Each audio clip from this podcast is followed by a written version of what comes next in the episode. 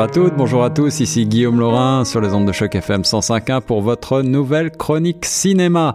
Alors euh, prenez votre ticket, on est parti pour les nouveautés de la semaine avec euh, comme premier film The Mummy, un film d'aventure fantaisiste réalisé par Andres Muschietti, une ancienne princesse jouée par la jolie Sofia Boutella de Kingsman Service Secret, dont le destin avait été injustement brisé et dont on pensait qu'elle reposait depuis lors dans une tombe sous le sable d'un impitoyable désert, revient à la vie de nos jours, habitée par une malveillance qui s'est développée au cours des millénaires. Alors elle commence à semer la terreur, défiant toute compréhension humaine et bien sûr quelqu'un va devoir l'affronter. Il s'agira de l'inévitable Tom Cruise qui revient montrer comme il vieillit bien ou comme il ne vieillit pas plutôt, plutôt dans ce film d'aventure complètement idiot mais plutôt drôle finalement, euh, tourné avec euh, des moyens gigantesques qui vont vous en mettre plein les yeux. Il y a aussi un beau casting, Sophia Boutella, on l'a dit, Annabelle Wallis,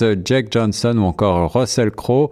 La momie enchaîne les scènes d'action euh, très efficaces, les cascades dopées d'effets spéciaux hallucinants à voir sur grand écran, un bon blockbuster pour l'été.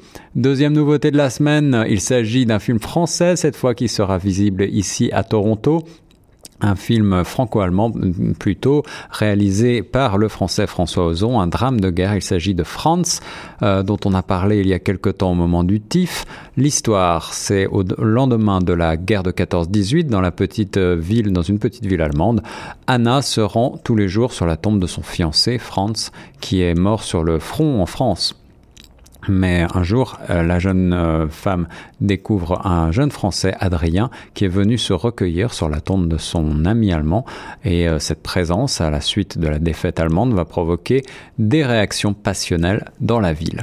le film met en vedette deux acteurs assez remarquables, Pierre Ninet tout d'abord et Paul Habert.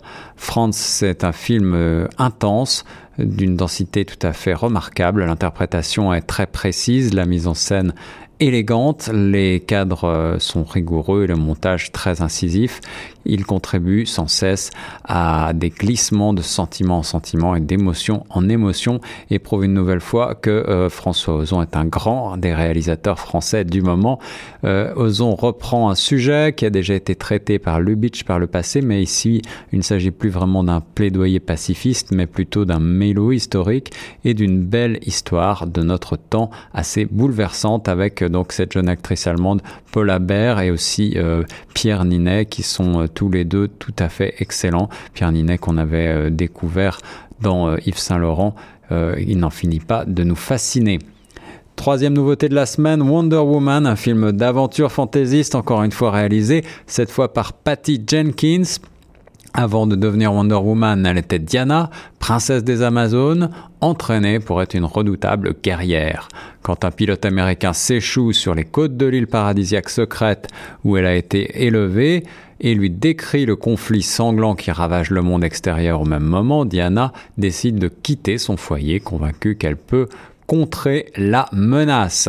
Engagée aux côtés du genre humain dans la guerre des guerres, Diana découvre ses vrais pouvoirs et son véritable destin. Il s'agit bien sûr d'un film de super-héros avec en vedette Gal Gadot et aussi Chris Pine.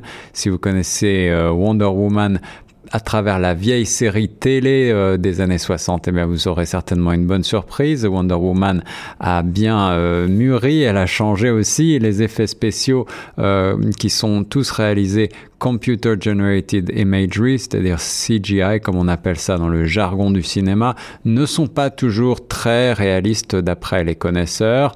Aux yeux de certains, on aurait pu faire quelques efforts, mais les acteurs sont crédibles. Et puis surtout, la super-héroïne Gal Gadot et sa plastique parfaite rattrape un petit peu tout ça.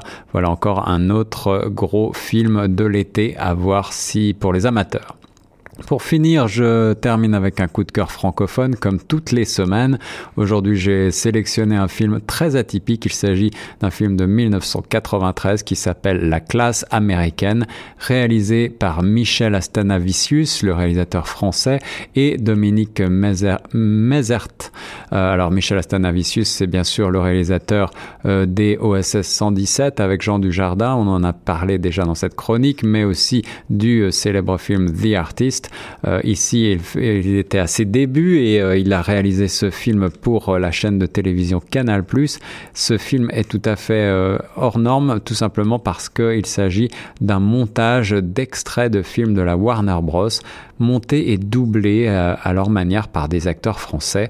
Alors cela donne un résultat tout à fait euh, original. L'histoire, en, quelques mots, est, très absurde, je vous le préviens, mais tout à fait euh, hilarante. George Abitbol, l'homme le plus classe du monde, entre guillemets, meurt en prononçant les mots mystérieux « monde de merde ». Alors, euh, les journalistes Dave, Peter et Steven vont partir mener l'enquête et interviewer tout un tas de gens qui ont connu ce fameux George Abitbol. Euh, il s'agit du film qui a tout simplement le meilleur casting du monde euh, parce que, eh bien, à cause de ce système de montage, John Wayne, Dustin Hoffman, Robert Redford, Paul Newman, Charles Bronson et j'en passe, bien sûr, Orson Welles, il y en a des tas comme ça de différentes périodes.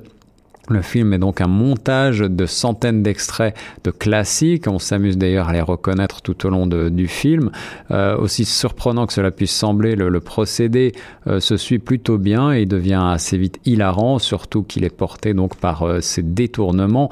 Le, le, film est d'ailleurs sous-titré Le Grand Détournement et les dialogues ont été étudiés avec certainement des gens comme Michel Audiard en référence. Il y a quelques répliques vraiment cultes et des situations à mourir de, de rire, même si le tout est parfois un petit peu inégal, euh, le film est bourré de trouvailles cinématographiques, des montages, des coupures, des répétitions, et il joue sur différents registres comiques sans jamais se prendre au sérieux. Le concept laisse rêveur, prendre donc un tas d'extraits euh, de films, les monter pour que ça ait un autre sens et pour faire dire donc au grand nom du cinéma américain des blagues les plus potaches. C'est absurde, c'est culte et c'est plutôt une bonne idée. Encore une fois, ça ne se prend pas au sérieux. Donc si vous n'avez jamais vu ce film, un bon moment de rigolade assuré. Pour finir, je résume les nouveautés de la semaine. The Mummy, le film d'aventure fantaisiste de Andres Muccietti avec Tom Cruise en vedette. Franz, le nouveau François Ozon avec Pierre Ninet en vedette. Wonder Woman, le film fantaisiste réalisé par Patty Jenkins avec Gal Gadot en vedette. Et mon coup de cœur francophone cette semaine, La classe américaine de 1993, un film français de Michel Stanavicius et Dominique Merzette.